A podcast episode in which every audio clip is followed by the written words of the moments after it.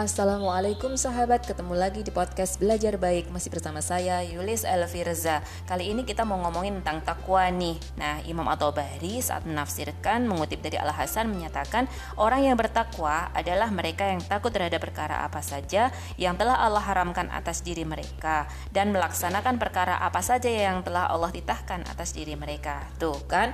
Uh, Ramadan udah lewat nih. Berarti kalau puasa kita bener Bener-bener top gitu ya. Berarti habis Ramadan justru makin takwa seharusnya. Ibadahnya juga nggak bakalan kendor.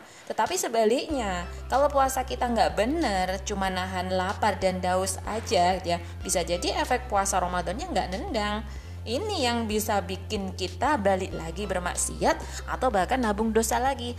Aduh, sahabat jangan sampai deh kayak gini gitu ya. E, kalau kita ngomongin takwa gitu ya, kenapa sih kita itu mesti ngotot ngejar-ngejar buat dimasukin Allah ke dalam golongan orang yang bertakwa? Lantaran hadiahnya apa sahabat?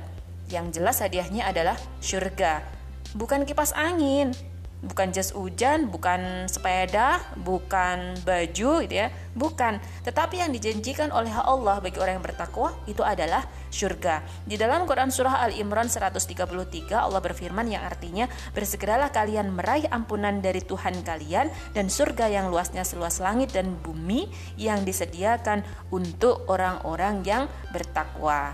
Allah akan selalu bersama orang-orang yang bertakwa.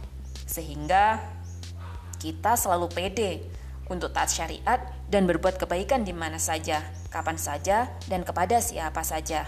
Terkadang mungkin kita ngerasa takut gitu ya untuk menjadi muslim yang sejati, yang taat syariat. Di satu sisi, kita hidup di dalam lingkungan yang semakin jauh dari Islam untuk saat ini ya. Mungkin kalau kita aktif ngaji misalnya, aktif berdakwah gitu ya, bisa jadi ada yang labelin kita uh, ini radikal gitu ya.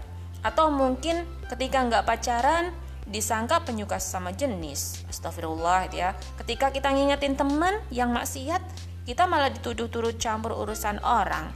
Sahabat meski begitu emang resiko apa pun yang kita hadapi dalam ketaatan nggak usah baper karena apa? Karena Allah akan senantiasa melindungi orang-orang yang bertakwa. Di dalam Quran surah Al-Jaziyah ayat 19 itu Allah berfirman yang artinya Allah adalah pelindung orang-orang yang bertakwa.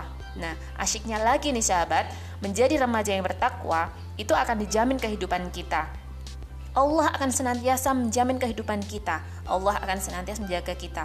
Allah itu nggak bakalan berlepas tangan pada hamba-hambanya yang konsisten taat syariat. Orang yang bertakwa itu akan ditunjukkan jalan keluar dari setiap persoalan yang dihadapi dan diberikan, dibukakan rezeki dari banyak pintu. Masya Allah gitu ya. Di dalam Quran surah At-Talaq ayat 2 sampai 3 itu Allah juga berfirman yang artinya siapa yang bertakwa kepada Allah niscaya Allah akan beri dia jalan keluar dan rezeki dari jalan yang tidak terduga.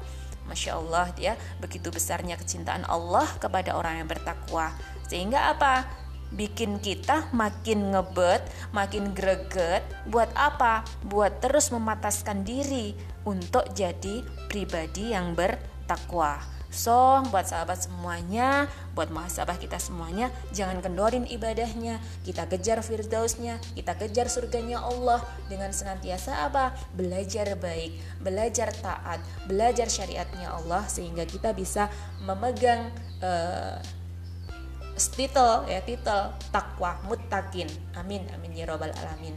Sekian di podcast belajar baik. Semoga kita ketemu lagi di podcast berikutnya. Assalamualaikum warahmatullahi wabarakatuh